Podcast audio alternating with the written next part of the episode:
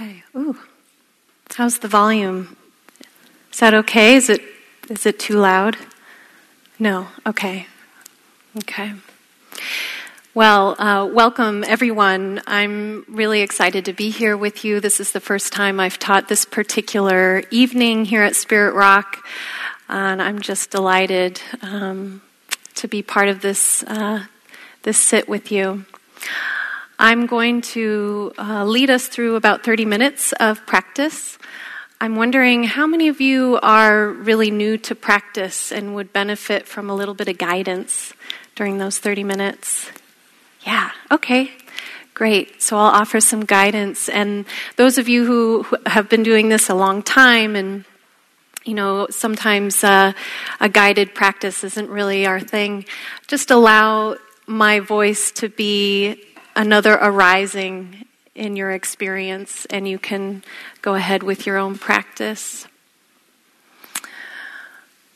So, to begin with, uh, if you are following along, you might just make sure that you're in a posture that is supportive for you right now.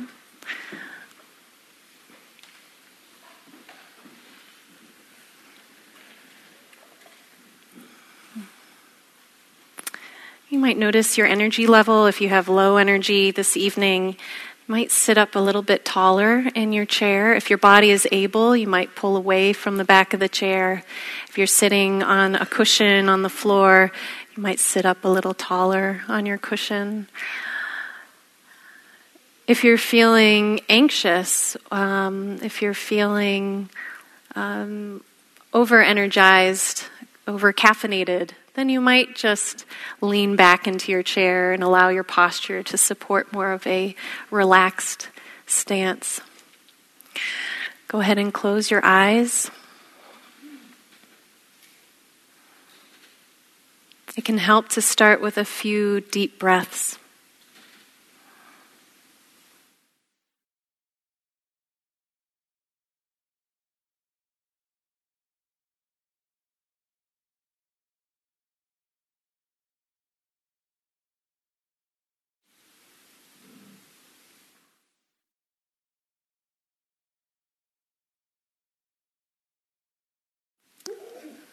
And then bring your attention to the areas of the body that are making contact with the chair or the cushion or the floor. And feel the heaviness of the body here.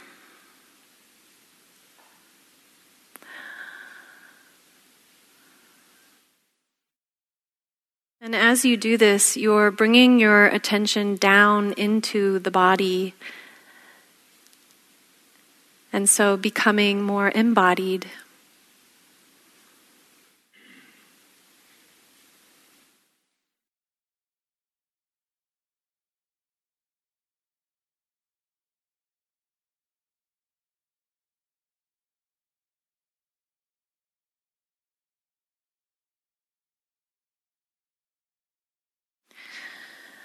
And as you bring your attention to these places of contact,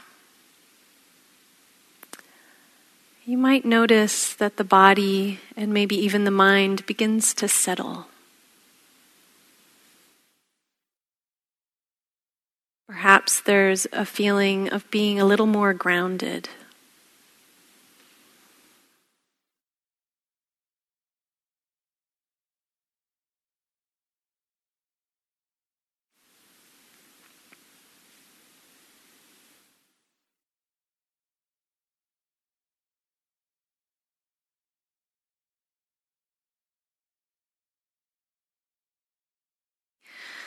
Sometimes practicing in this way highlights the opposite. And you might notice a really busy mind or a restless body that doesn't want to stay still. That's okay. Give yourself permission to take your time in settling in. There's no rush.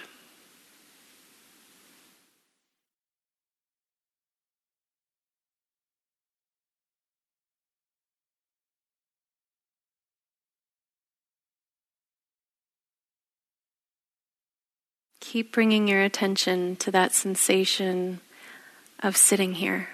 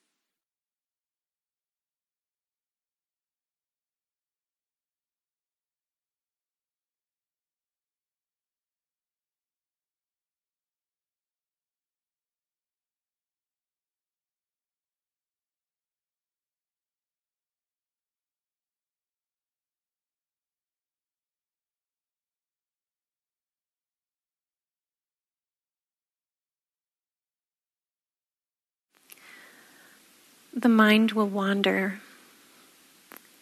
No problem. The moment you notice that you've spaced out, that you've gotten stuck in a story, the moment you notice is a moment of mindfulness. You're present again. And so from there, you can choose to bring your attention back to the sensations of the body making contact the chair, the cushion, and the floor.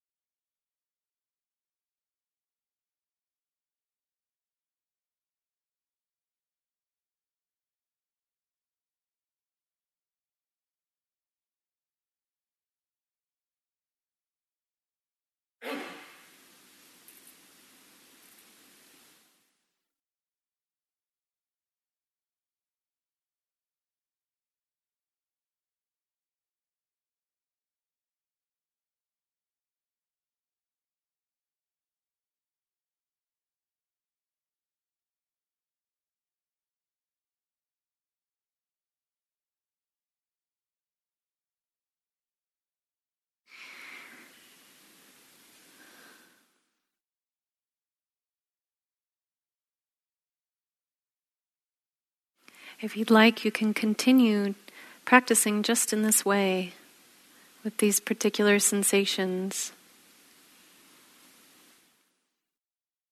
You could also begin to incorporate mindfulness of the breath. So, bringing attention to the breath without controlling or manipulating the breath in any way. The body knows how to breathe. So you can just allow it to do what it knows how to do. And all you're doing is paying attention to those sensations. You can follow that gentle rhythm of the breath inside the body, following each inhale and exhale.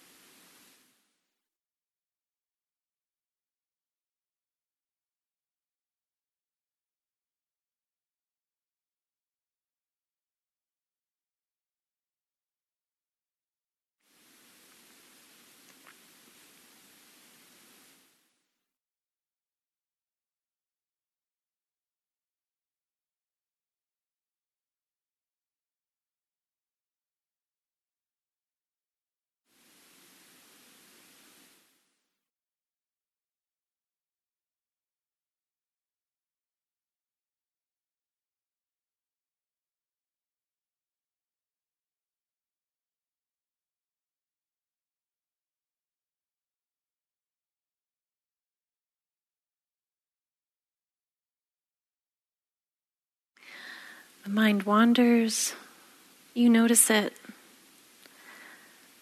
and you're present again. No problem. And then with gentleness, maybe even kindness towards yourself, you can bring your attention back to the sensations of breathing, back to the sensations of sitting here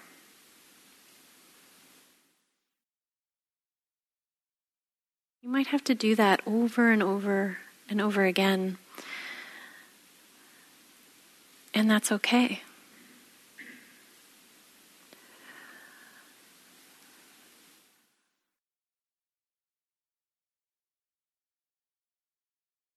Each time you notice is a moment of mindfulness.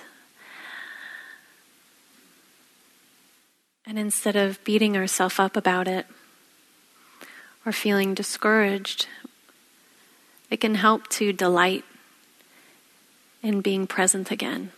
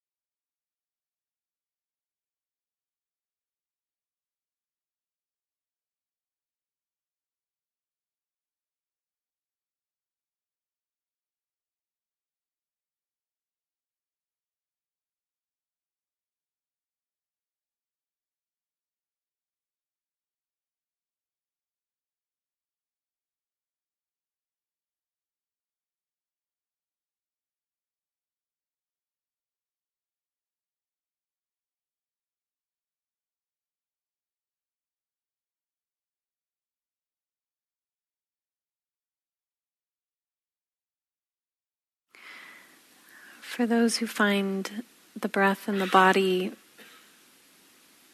not a delightful place to come back to, there are more options.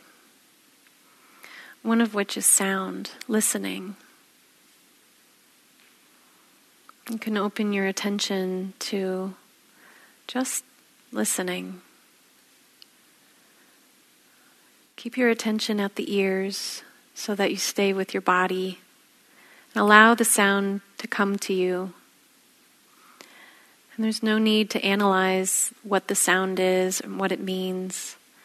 Think about the sound, although the mind will probably do that anyway. Allow that kind of thinking to be more in the background. And in the foreground, you're just watching or just listening.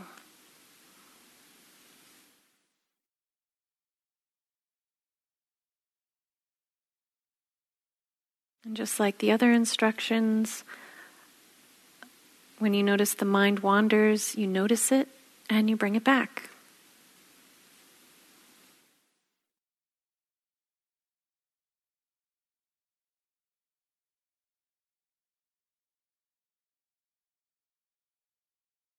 These are the simple meditation instructions. So I'll be quiet now and we'll all sit and practice together in the silence.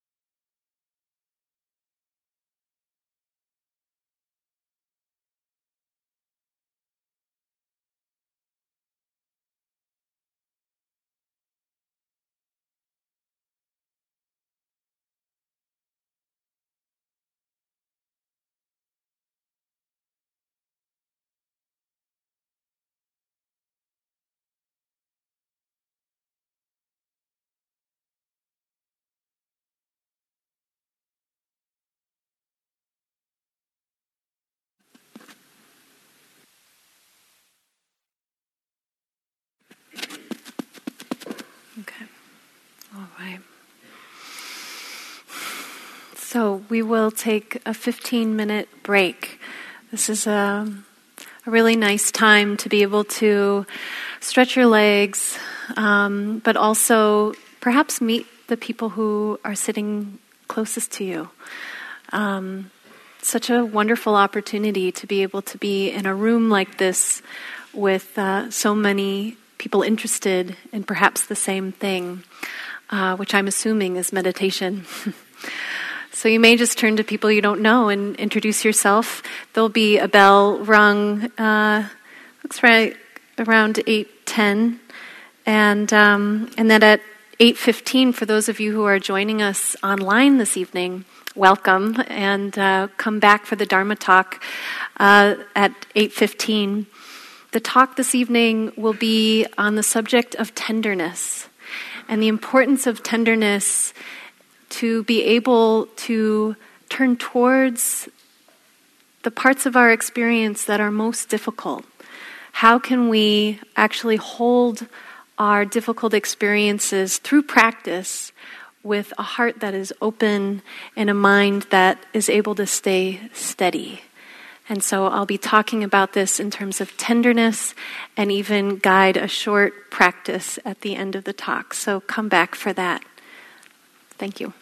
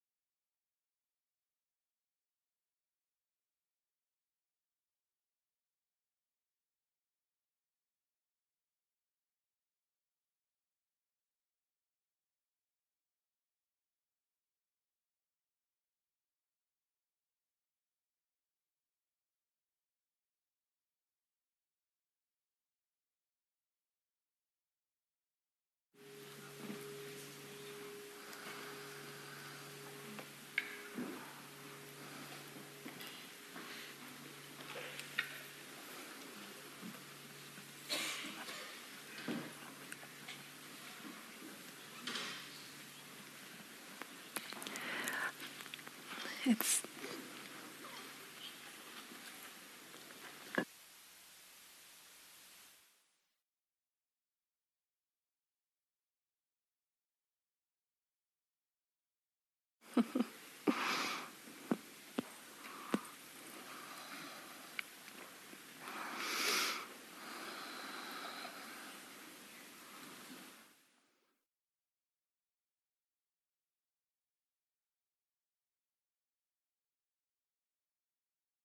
You all responded so quickly when I did it.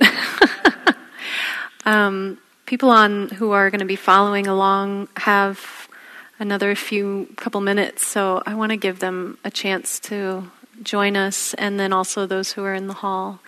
So we'll just sit quietly here together in the way that we know how.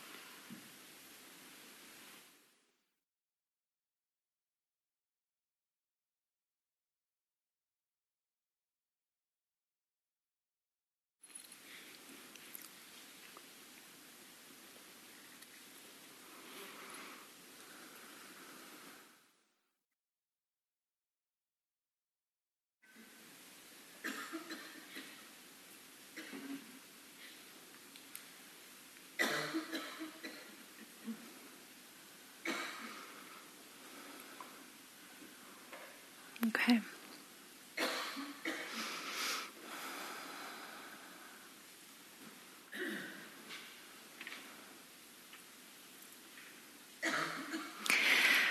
So, I want to welcome you all here again. Welcome those who are just joining us online. And as I said before the break, I am going to talk about the practice of tenderness and the importance of bringing tenderness to, um, well, especially to our experiences that are more difficult. And so the place to start really is with the difficult and what the difficult is. Because, see, part of the human experience, not all of it, but part of the human experience is discomfort. That being in these human forms, there's a guarantee for discomfort. Uh, the Buddha talked about this in terms of uh, the human body. That just being in this body, it's a guarantee that it will get older, it will get sick, it will start to break down, and it will die. And that this is part of the discomfort of life. Even the Buddha, you know, here's this awake being. He wasn't exempt from any of this. so some people don't know that he had backaches and headaches and sometimes would have to go and lay down because there was so much discomfort. Uh, he, he died um, at a relatively old age for the time, uh, but he died of basically food poisoning, if you can imagine what that would be like. So, a lot of discomfort. Nothing glamorous about that. And so, these human forms, we are guaranteed discomfort. But we don't like that fact. Uh, we do a lot to fight against that fact. We spend a lot of time and energy either trying to deny those truths, um, feeling like, oh, wait, this shouldn't be happening yet, or it shouldn't be happening to me, or uh, regret, of course it's happening to me. I should have taken better care of myself. That's how I got this way. Uh, there's a lot of added experience onto this discomfort. The Buddha talked about um, many things and often summed up his truths in, uh, in three ways. So, that uh, one was that there is dukkha. Dukkha is the Pali word for unsatisfactoriness, um, it's sometimes translated as suffering, sometimes it's translated as stress. Um, but that this is this is uh, something that we encounter is this dukkha, and that this dukkha is impacted by our sense of self. Um, and that there is a possibility of non self when we begin to free ourselves from uh, the entanglement of our dukkha. And then also that everything is always changing. That part of being in this world, it means that everything is always changing, even when it feels really stagnant. It's always changing in some way. So, one way of looking at this is that uh, the truth is that everything changes, it's going to be uncomfortable, and that it's not personal. Everything changes. That makes it uncomfortable, but it's not personal. We quickly make it really personal. Most of our dukkha is created because we make it really personal. In some way, it's somehow about us. It's either about how it's affecting us directly or it's affecting uh, our world or it's affecting um, you know whoever is in our focus it feels really personal and in those moments there's this solidification that happens around who we are around the self and this tightness is the dukkha and I was thinking about this um, just the other night. And the image that popped up in my mind was one from grade school. Um, how, how many of you ever got the chance to make goo? Do you remember this? Where you take cornstarch and water and you'd mix them together, and it creates this thick um, liquid. How many of, are you with me? Is this a thing? Yeah, good. because I remember this. And, um, you know, I think the, the idea behind it is to challenge um, young people uh, around the idea of what is a solid and what is a liquid.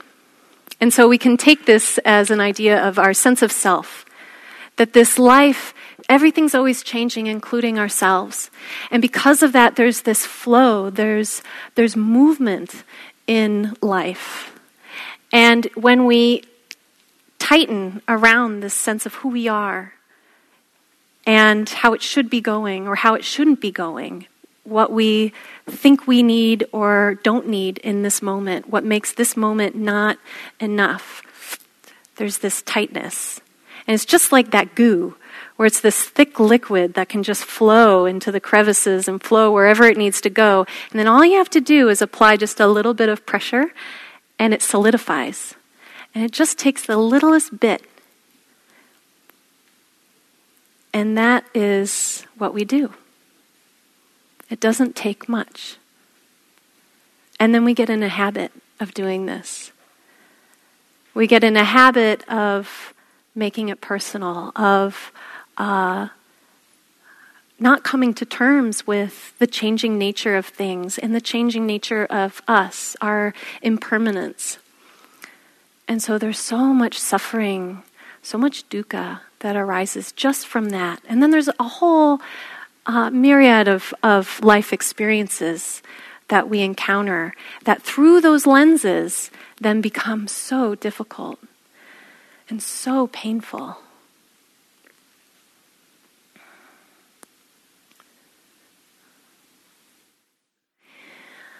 This practice is really radical because it's asking us to notice the dukkha, to notice the suffering, to notice the habits around that dukkha, to notice what's all entangled in that dukkha, how'd it get there, what feeds it. We're asked to really examine it, get intimate with it. But this is so counterintuitive. You know, our human brains, our minds, uh, haven't been trained in this way. If anything, we're supported to do the opposite, to turn away, to pad up as much positive and good feeling experiences as possible so that we are happy. And to be happy, we can't go into all the other stuff. There's a feeling like maybe we'll just drown if we go there sometimes. A feeling of overwhelm or fear that arises. So it's really radical to be asked to turn towards this difficult, towards the dukkha. But that's exactly what this practice is about. Some of you may have come because uh, Actually, this might be a real bummer to some of you who are new and who thought, well, I just want to meditate to, to feel better. And that's true. It does, it does have a feel good feeling, but it only goes so far. If we're really going for real happiness, if we're really going for waking up, which means untangling ourselves from these habits of, of perpetual suffering, if we're really sick of that, how many of you are sick of it? yeah, it's motivating, right? We're tired of it. But it means turning towards that difficult and really being there with it. One way I like to think of it is being steady with the difficult, with the dukkha. How do we stay steady? So sometimes it really works to sit down and pay attention to our breath, to pay attention to our body or sound or whatever it is that is our object, and we can just be right there in the moment with whatever arises. Perhaps those of you who have been doing it a while, you can experience uh, uh, the, the wonderful feeling of concentration when the mind starts to come together, or you know, spontaneous compassion that arises sometimes, or metta or loving kindness. And it's just right there. That's a possibility. Many, most of us have those moments from time to time. And sometimes that dukkha is so thick, it's so strong, that even to turn slightly towards it feels like too much. It's terrifying. We do whatever we can to either push it away or make it look a little prettier so we can deal with it. We might have all kinds of habits and tendencies to deal, to cope even our meditation practice can become a coping mechanism. And that only goes so far. We start to realize, oh, even that is not enough. I have to turn towards it. So the question is how? How do we do this in a way that is uh, for the benefit of our heart and mind to be free, to go from this tightness to something more open and available, clear and steady. The way is not necessarily intuitive. Not that long ago, um, some of you who are here who are familiar um, with me and my teachings know that uh, this past year I've been away with my family, um, which is myself, my husband, and my two year old son, sailing down the coast of California and into Mexico, where we lived for nine months uh, before uh, deciding it was time to come home. And during this time, uh, we saw really incredible things and experienced uh, a lot of dukkha and a lot of beauty. It was kind of living in the extremes of life. It was either like, oh my God, what are we doing? Or it was just incredible scenery, people, um, silence, space, togetherness.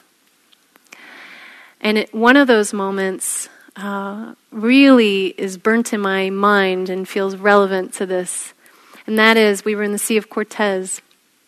And we, you know, if you're sailing, if you're in a boat, you get to show up places where there aren't roads and there aren't people. And we spend a lot of time in those places and just these gorgeous uh, places in the desert. And uh, we pulled up to a, a little cove, uh, and there was a beach there. And we went ashore, and the beach, you couldn't tell from the boat, but once you got on, was just covered in these beautiful seashells, kind of the spiral ones. And um, it didn't take long for my two year old to notice that they were moving. they were walking. they were filled with um, uh, hermit crabs and they were the, the land kind. So they're all over the all over the, the beach there.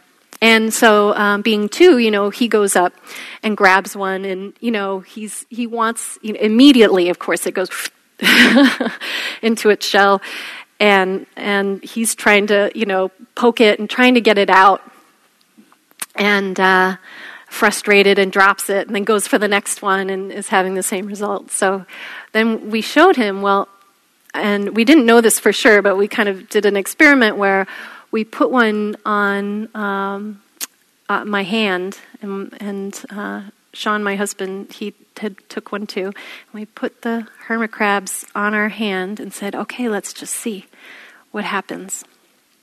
And you, as you might imagine, over time, although it took a while for it to come out, it finally emerged and then and then walked off and plopped on the sand and scurried away.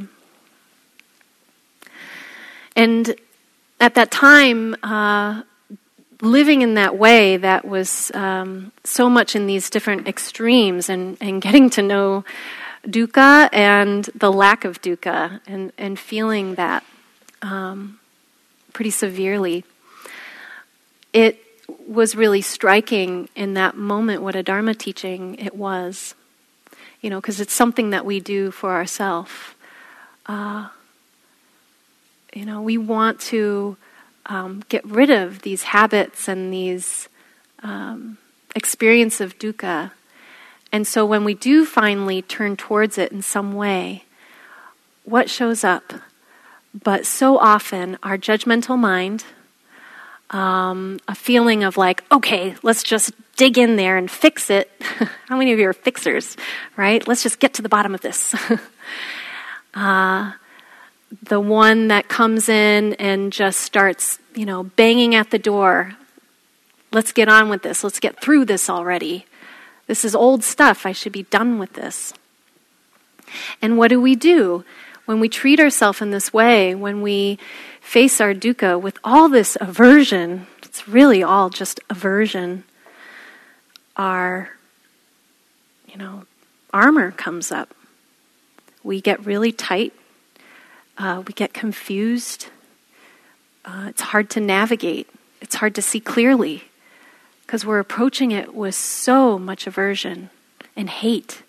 We hate it. We hate these sides of ourselves so often. They're hard to love.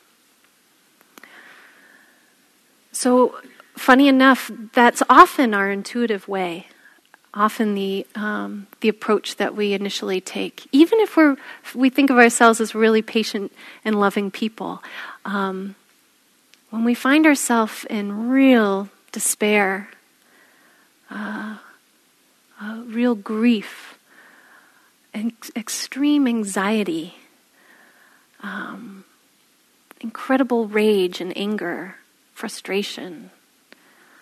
You know, are we really patient and loving towards ourselves in those moments? Are we able to just stay with that experience like we would with an easy, simple breath? It's really hard. The aversion just comes right in so often. And it's there as a protection. You know, it thinks it's doing its job. That armor that uh, appears too in response is just doing its job. So it's all very reactionary, but it doesn't really go anywhere. And our, our armor can show up uh, in many ways. Sometimes we become averse to our aversion, it can show up as aversion itself and just mounting frustration. It can show up as, a de- as wanting, as desire. We're going into the classical hindrances here. Uh, wanting something that's not here. If only I had fill in the blank, my life would be perfect, or at least better. I would like myself more. I would be satisfied. Uh, so we go into this longing for something. Uh, or our armor can show up as real uh, restlessness.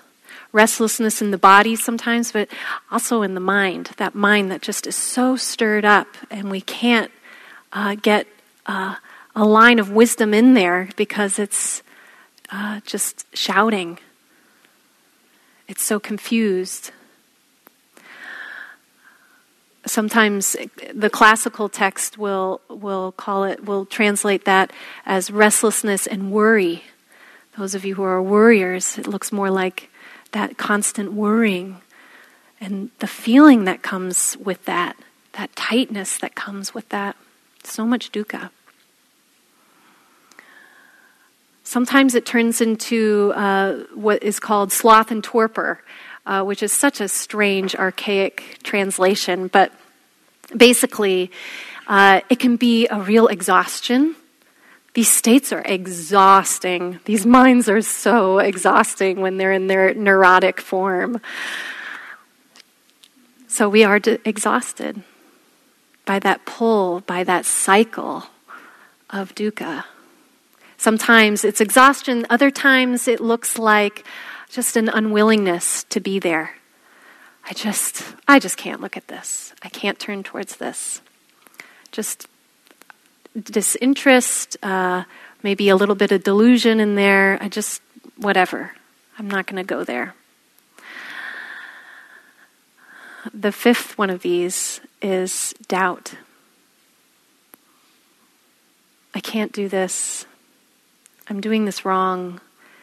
Everyone else seems to have it together. No one else is going to understand this. We doubt ourselves uh, so intensely sometimes. It just feels like this quicksand, like muck that we get stuck in, and we don't know where to turn. So, those are the classic five, but also, you know, fear. Fear isn't in that classic five, but it, it really is uh, the bedrock for all of those. If you look close enough, fear will be there. And then that self judgment seems to be another one. That tends to be a form of our, our armor. So, how do we go from this tightness into this more open state to stay with uh, what's difficult? And there's a lot of different ways. Um, you know, in, in the Buddhist practice, uh, there's a whole offering of heart practices to work with what is really hard.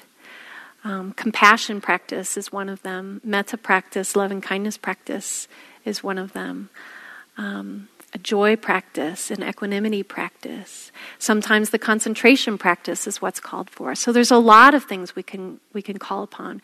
Gratitude practice, forgiveness practice. Um, sometimes it feels endless. The Buddha taught in many, many ways because the people that he taught to, he taught directly. He met each person who came to him with a dilemma and offered the antidote that was just right for them. That was his gift. And so there's all these different approaches. The one that I'm playing with these days and have played with for many years um, is this tenderness practice that I mentioned. I find that sometimes uh, even the word self compassion or the phrase self compassion puts me in a certain mood if I'm already feeling funky. there isn't a lot of willingness to feel self compassion there. But tenderness, something different about tenderness. I don't know if it's something that um, is nostalgic about it you know, times where I can remember uh, being a young child and being um, held in a way by a loving adult. You know, when I'm just beside myself because I didn't get the cookie that I wanted or something, or something awful. You know, maybe I experienced something really scary, and just being held in a way that is just tender, that tender openness. It's okay. I see you.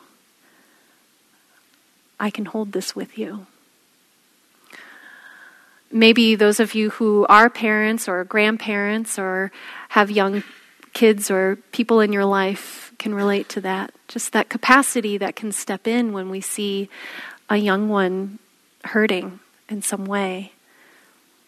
Uh, to be able to hold them as the adult, as the one who knows, the one who is wiser than they are, or the one who has the capacity in that moment to hold the suffering. There's so much tenderness in those moments. I know for myself that this is something that uh, came in early to my practice.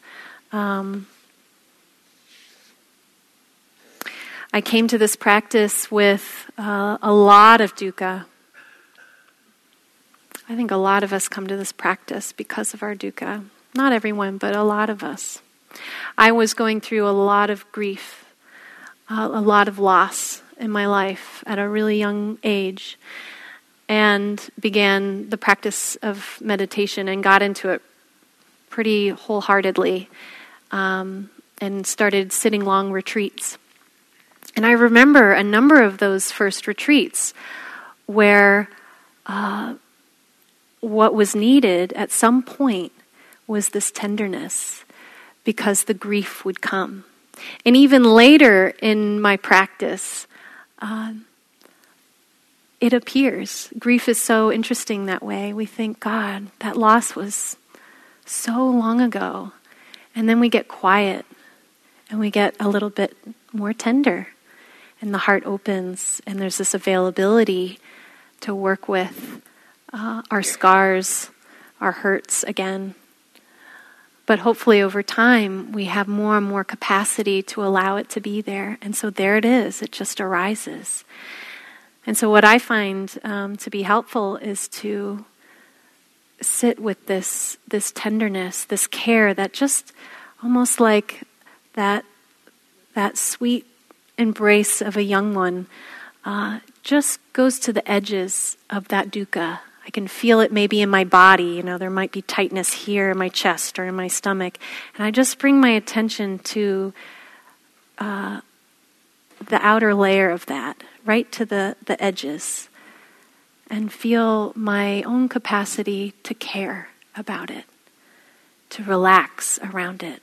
That I'm not pushing it away in some way, trying to fix it in some way, but rather just witnessing it in this very gentle way. It works for, for grief. Uh, I've done this with incredible anger. I was sharing with, with a group just on Thursday that uh, rage has been something that's appeared in in meditation retreats for me, which I know when I'm sitting up here, I don't look like a real raging kind of person, but I am a human being. And so this is part of the human experience. And you know, maybe it's cultural. Um, I'm not sure, but I know that in the past I've felt like, oh, that's so un Buddhist of me. And feel like I need to fix that or rearrange it or, you know, push it away in some way. The rage is not the problem. It's when we don't turn towards it and give it that tender attention that it starts to poison our mind and poison our heart. That's the problem. When attended and cared for, it can be incredible en- uh, energy to really do something. It can be turned into action, it can be tr- transformative. But it takes this tenderness and willingness to be with it.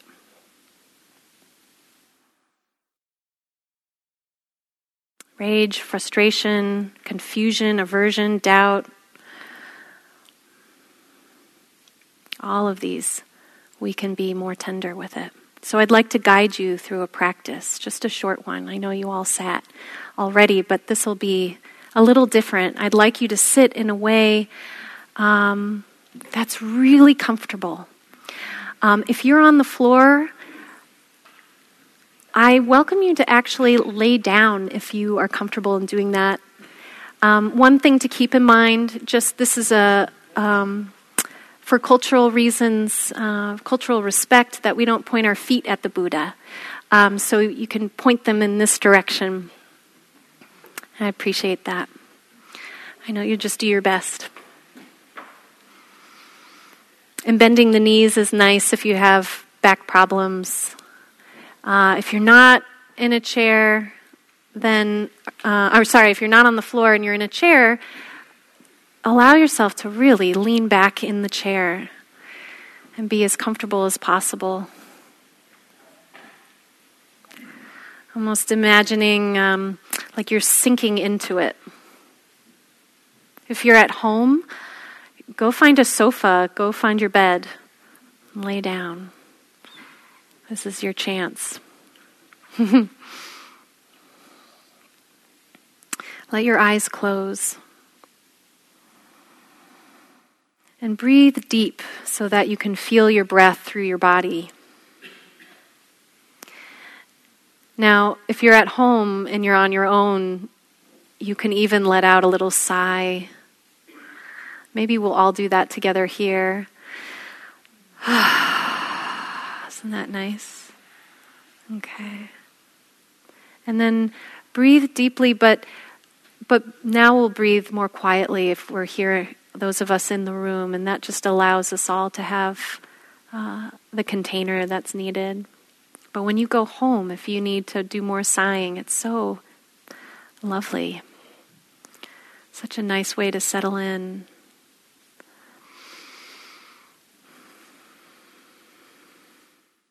As you breathe in, breathe in relaxation, breathe in what you're needing. Maybe it's more acceptance, tolerance, safety, care, forgiveness. Breathing in deep And then as you breathe out, feel your body relax and let go a little bit more.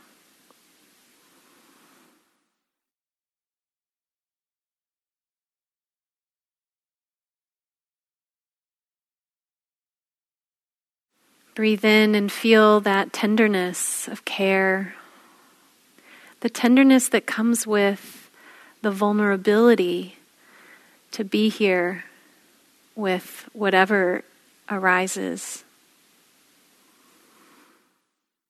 Breathe out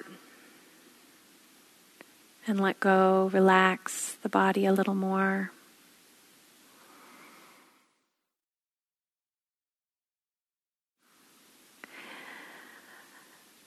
You might bring to mind a time, maybe it's a present thing that you're going through, but a time or an experience that uh, relates to this theme. And your mind might go into the details and the story of it all. That's okay. But see if you can bring it, bring your mind, your attention to the body, and just notice where you hold or feel this dukkha, that tightness or that friction. If you'd like, you can put a hand on that area. So you might put hands at your heart center if that's where you feel it, or your shoulders. I spent time with grief once where I just massaged my arms very gently because that was what was needed that tender touch. Some of us feel it in our gut. It's that, that ball, that tightness. And feel the tenderness of that touch, that care.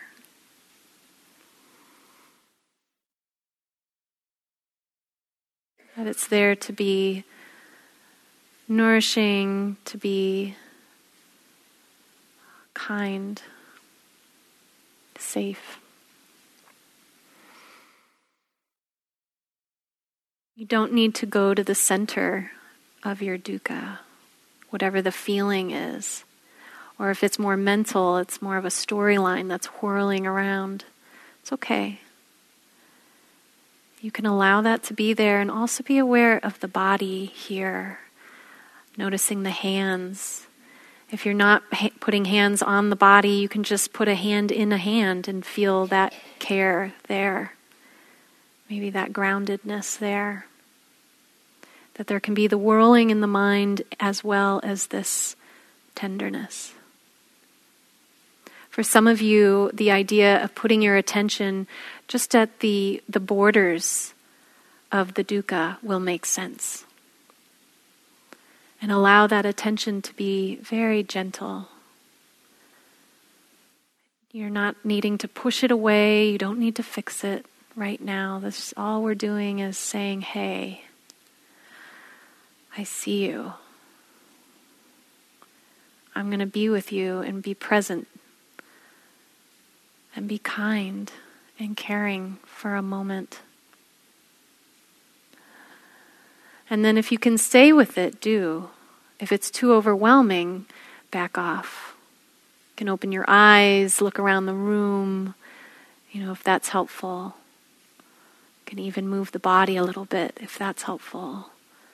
And then, if you want to go back in, you can.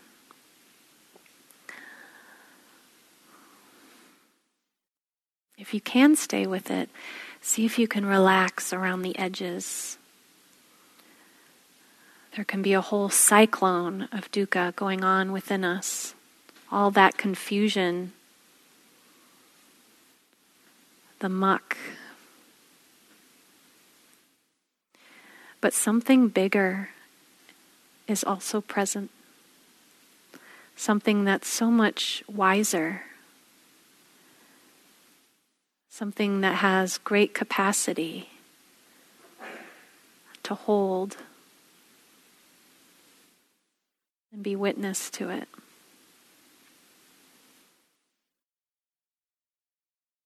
this tenderness.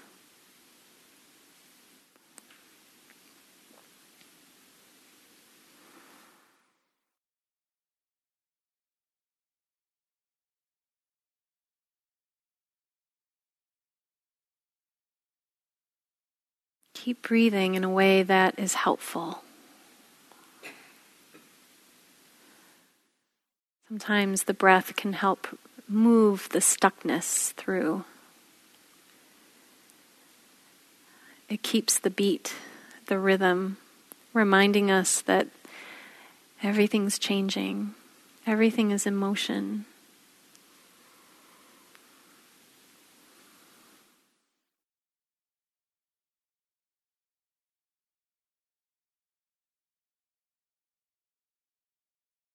Remember, if you're feeling like it's too much, you can back off and open your eyes. And if that's true, you can just be here the best that you can in the room.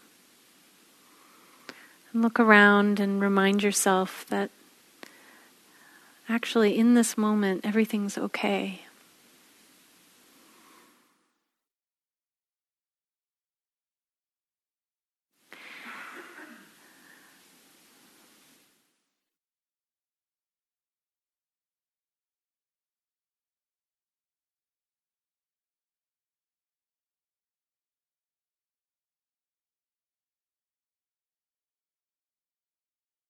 Sometimes when we do this practice spontaneously, there can be a phrase or a voice that comes in with the tenderness. Sometimes it's just a way for us to um, not only witness the dukkha, but give voice to that which can hold it. So it might say something like, I see you, or it's okay. It's okay. A popular one that I really enjoy is I love you, keep going.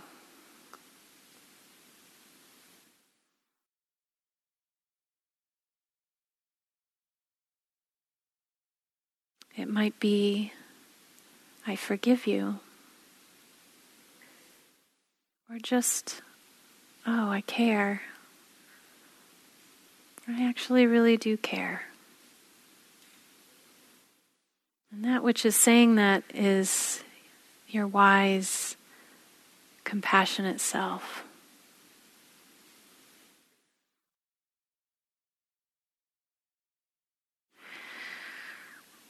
Ah, how about a big sigh? Ah. Sometimes there can feel like a little bit of residue, like maybe some of this is moving through, but there might be a little bit of residue. And so you can imagine now releasing that into the floor, into the earth. It's just compost. It's not personal. And we can incline to allow it to let go the best we can those little bits that are ready to be let go of.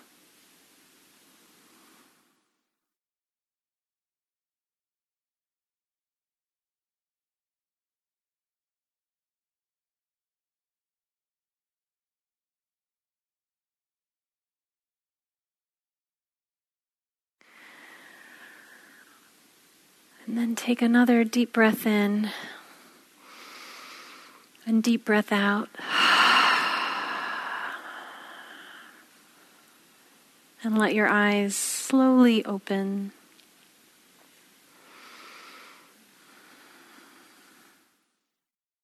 Okay. And then if you're you're on the floor, you can start to move your body upward. If you're sitting in the chair, you can move your body in the chair. Might be nice to actually sit up a little bit taller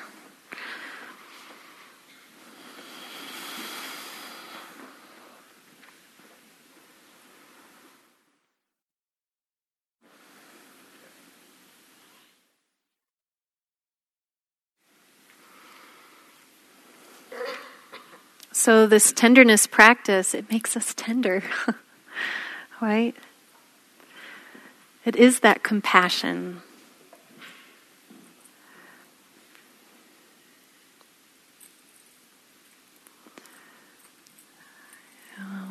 the heart, when it comes in contact with the difficult, uh, with the suffering, uh, it trembles a little bit.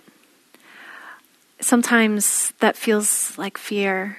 Other times it's really clear that that is just that tenderness. We're just a little bit more vulnerable when we do this. It's a natural response when we see or ex- really turn towards our dukkha.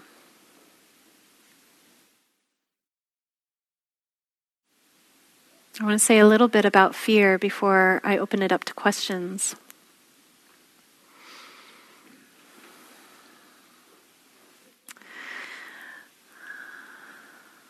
Sometimes uh, the fear is coming out of uh, not being so sure of who we will be without our struggle, without our dukkha. Sometimes the idea of really facing it and being with it and getting to know it, just that is brings up fear. You know, it might feel like it's just too big. And then sometimes when we're able to stay steady with it, that transforms and it becomes fear related to well, then what? What happens when this is gone? Sometimes we've solidified so much around our pain and our dukkha and our stories that are there that the idea of releasing it and transforming it is where the fear comes from. That unknown uh, almost this feeling of like, what if I just disappear if I really go into it? A bottomlessness.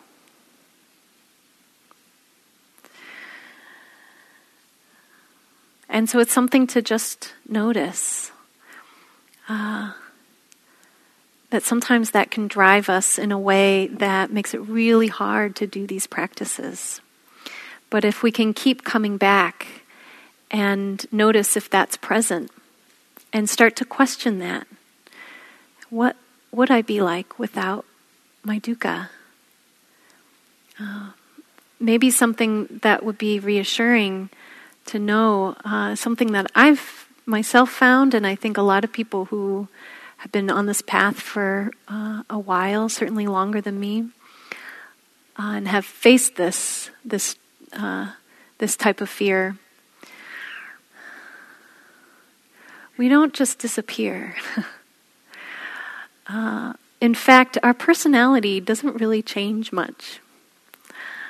We become more of who we are. We become more of who we are because all that extra layering that is the dukkha, it's like a crust, a thick crust. Or perhaps we can go back to that shell that we're all wearing. Uh, it's lightened. It's just not as heavy anymore. Uh, we're still there. It's still us, but we're more of who we really are. The Buddha was said to be the happy one. He was this uh, supposedly a very happy, joyful person. And I imagine that is coming from the lightness that comes from really being with the dukkha and untangling and sloughing off all that residue. We don't have to carry it anymore. What a wonderful thing. So it's something to keep in mind when you're in that seat of fear. Okay So maybe that's enough. Uh, I'd like to hear from you. Uh, any any questions that you might have? And we do have mics, and we have people who are going to pass the mics around.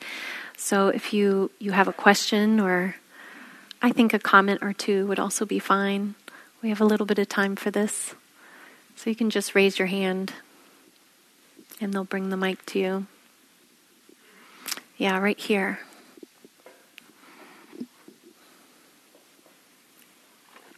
Thank you for a really great topic. Um, definitely, this has been a practice for me as well to try to stay in that tender, open, open-hearted, expansive place. Um, and then I find myself around other people. That's always been a real challenge for me. Um, and lately, I can feel that tenderness and that open heartedness start to drain or start to close. Mm-hmm. Like you mentioned, it's usually around fear. Yeah. Um, and intellectually, I can figure out what the fear is. Am I going to get made fun of? Am I going to get rejected? Anything like that. My struggle lately is that really small phase in the interaction when I'm still with the other person, when the tenderness starts to drain and the defenses start to come up. And I'm wondering if you can speak on that that work, that effort to try to stay open when the challenge is really, really active. Yeah, that's a great question. You know, it's the gift that other people give us when they show us our edges, uh, our spines, and our our uh, armor. You know, sometimes we lose track of it when it's just us by ourselves, and it's other people that kind of give us the different angles that we might be missing, our blind spots. Um, I find sometimes it's helpful to hold difficult people in that way. Uh, to think about, especially if it's someone who's ongoing in your life. You know, what does this person have to teach me? To keep in mind that, um, you know, we're we're all suffering. There's a lot of dukkha to go around, and when we can tap into that uh, I find that that compassion is a lot more accessible. Now, when you're in the moment and you're face to face with that difficult person and they've just hit that particular button, you know, it's a process, it's a practice. So you might find different ways to remind yourself to just pause so it might be um, something tactile like the tenderness practice. You know, you might find your hands and just feel them there as a reminder to go towards compassion. Or even uh, putting a hand on your heart if you're, say, they're giving you feedback or they're speaking to you in a way that's just really hard to stay with um, putting that tenderness, that hand of tenderness there. It's a beautiful protection, actually. It's a better protection than the other ones, than the aversion, uh, than the the judgment, all that that that arises, the anger, uh, hatred, whatever it is. That tenderness can be a, a great protection, actually. But it, it does take practice. So doing little things just to remind you. And then there's lots of different uh, other practices that you might be interested in, like uh, doing something around uh, mindfulness of your speech, uh, mindfulness of actions. There's whole sections of, of practice that are related just to that relatedness. How do we take this and then relate to others? How do we be in communion with others or in harmony with others? Um, this is actually a huge part of this practice. You know, uh, here we get this idea that as lay people, the practice is done, you know, in these very nice spaces. You know, we don't talk to each other that much, it's mostly internal. Um, but at the time of the Buddha and in monasteries, I mean, there's all, it's all about people, interacting with people and what that brings up. Um, so there's a number of, of practices that, that could be supportive in that way. So speech is a good one. Uh, you might check that out. No. Okay, maybe up here. Uh, could you say something about the dukkha that's given to all of us on the political over the political situation? It creates such tension and stress for so many of us. Yeah, yeah. It's such. It's so important that we practice this tenderness with our. St- we start with ourself, then we can move out our circles of tenderness towards others. But starting with ourself and and holding that frustration, the rage, the confusion um, that sloth and torpor that comes in, you know, I just can't even deal with this anymore. Um, to hold all of this with a lot of pa- with patience towards ourselves for having these reactions, um, with tenderness for for what arises. If we don't look at that, if we get caught up in the newsreel of what's happening and we forget this inner work that is necessary uh, you know, the things that go unchecked become poison to our heart and our mind. And that closing down and that tightness will just continue. And then how we respond, although it might seem really just, maybe it is, um, but how we respond will be different from the way that we could respond uh, if we are approaching this with clarity, wisdom, compassion, tenderness, availability, presence, groundedness, that's how we want to move forward. And um, I think it's possible. I think we're waking up on a, in a global way. It's not just this country, although this country is, whew, we're in it, aren't we? We're in it, but we're doing this. There's a there's a, a community awakening that I think is happening. Uh, that's really exciting, and we don't want to miss it, and we don't want to take it for granted. We're in such an important time right now, uh, a time that this non-self is so important. This is not about any individual; that this is about all of us. And so, if we can keep opening to this idea, our capacity to hold all this dukkha and to really be allies for each other, uh, to really look at our own blind spots of how are we contributing to the problem instead of looking out at everybody else. Um, we will be a force of awakening as a community. I really do believe that. I think that's what's happening, or that's a possibility of what's happening right now. Uh, so I'm hoping that's true. Me too. Yeah, thank you. Uh, let me just remind myself. Okay. Whoops. Yeah, maybe just uh, one more.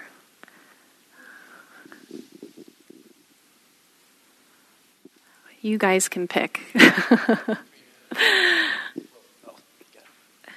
Hi. Thank you so much for everything. Uh, that was great. So, this Dukkha thing's kind of funny. So that's been a nickname for me as a kid. For my mom, my whole life was Dukkha. I guess. Really? Is this your mom? uh, yeah, right here. Oh boy. no, it's a, it's. Uh, it I get it. I get in, it. In I have one saying. too. But um, I was I, I was a little I was I really enjoyed that meditation. I do agree to fix some things. We do need to kind of work backwards and like really fixate on it to see kind of what's going on. Um, but for me, would you recommend that type of meditation to do? Like, I know it's different, obviously, for each person and whatever the dukkha may be, but is that a, a meditation you'd recommend doing a lot? Because for me, I don't really feel like I have a problem like coming back to to terms with certain things. It can Yeah. be kind of, you know, it's very it can be stimulating. It's like, all right, Mhm. what, what would you say? Yeah, yeah. So in the way that you're talking about it, and I don't know if I'm understanding this correctly, but it's almost like, and maybe because I just the, it comes back. The duke, like it could be, it's the same dukkha. It doesn't really matter, like how you do yeah. it, you know. So um, I find this meditation to be really helpful when I'm in the moment with something that feels really hard to stay with, to stay steady with, you know. And I know it's hard to stay steady with because all I want to do is avoid it. And it might not even be intentional avoidance. It might just be my mind is like, forget it, and it's going to go in every other direction, right? Or my body is just like, I am not sitting here with this, and I'm not in that much control. So when that's happening, um, when when just the breath isn't enough, uh, the you know mindfulness of the body or sound or whatever isn't enough, then this this tenderness practice is is a, is one possibility is a possibility um, to help give ourselves the capacity to stay steady with our attention in a way that is opening instead of feeding that tightness and that reactivity.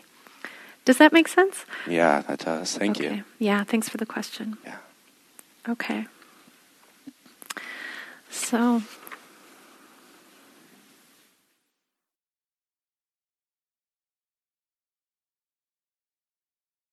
You know, it doesn't say it in here, so I don't know if this is something that you guys not do regularly on a Monday night, but I kind of imagine it is, and that is um, a closing with the dedication of merit. I see some nods. Oh, good. I think this is so important. Sometimes I feel like this is the most important thing that we do. and that is to acknowledge, take a moment to just acknowledge uh, for ourselves and as a community here and, and also the greater community online who've been joining us. That coming and spending time in this way, practicing the Dharma, listening to the Dharma, uh, really taking it in for ourselves. This is this is so good. This is so wholesome, uh, and we need that wholesomeness in the world. So it might be that you came here for yourself, um, which is a good thing. And it's important to acknowledge that even though this is a benefit for each of us, uh, it has a ripple effect that goes out into the world. It affects the people we care deeply about, our loved ones. The way we are with them can change. It can have an effect on the people we work with, the people we interact with on a day to day day to day basis. Uh, it can ripple out into our communities. And then I think this ripples out in a way that goes further than we even understand. And so, in that spirit, we can dedicate our uh, time together, any goodness or wholesomeness that came from this, and dedicate it to all beings everywhere, those who are seen and unseen in all directions. May all beings everywhere be happy and content. May all beings everywhere feel safety in their mind and body. May they be free from inner and outer harm. May beings everywhere be healthy in their mind and in their body. And may all beings be at ease. May all beings be free. May we all be free.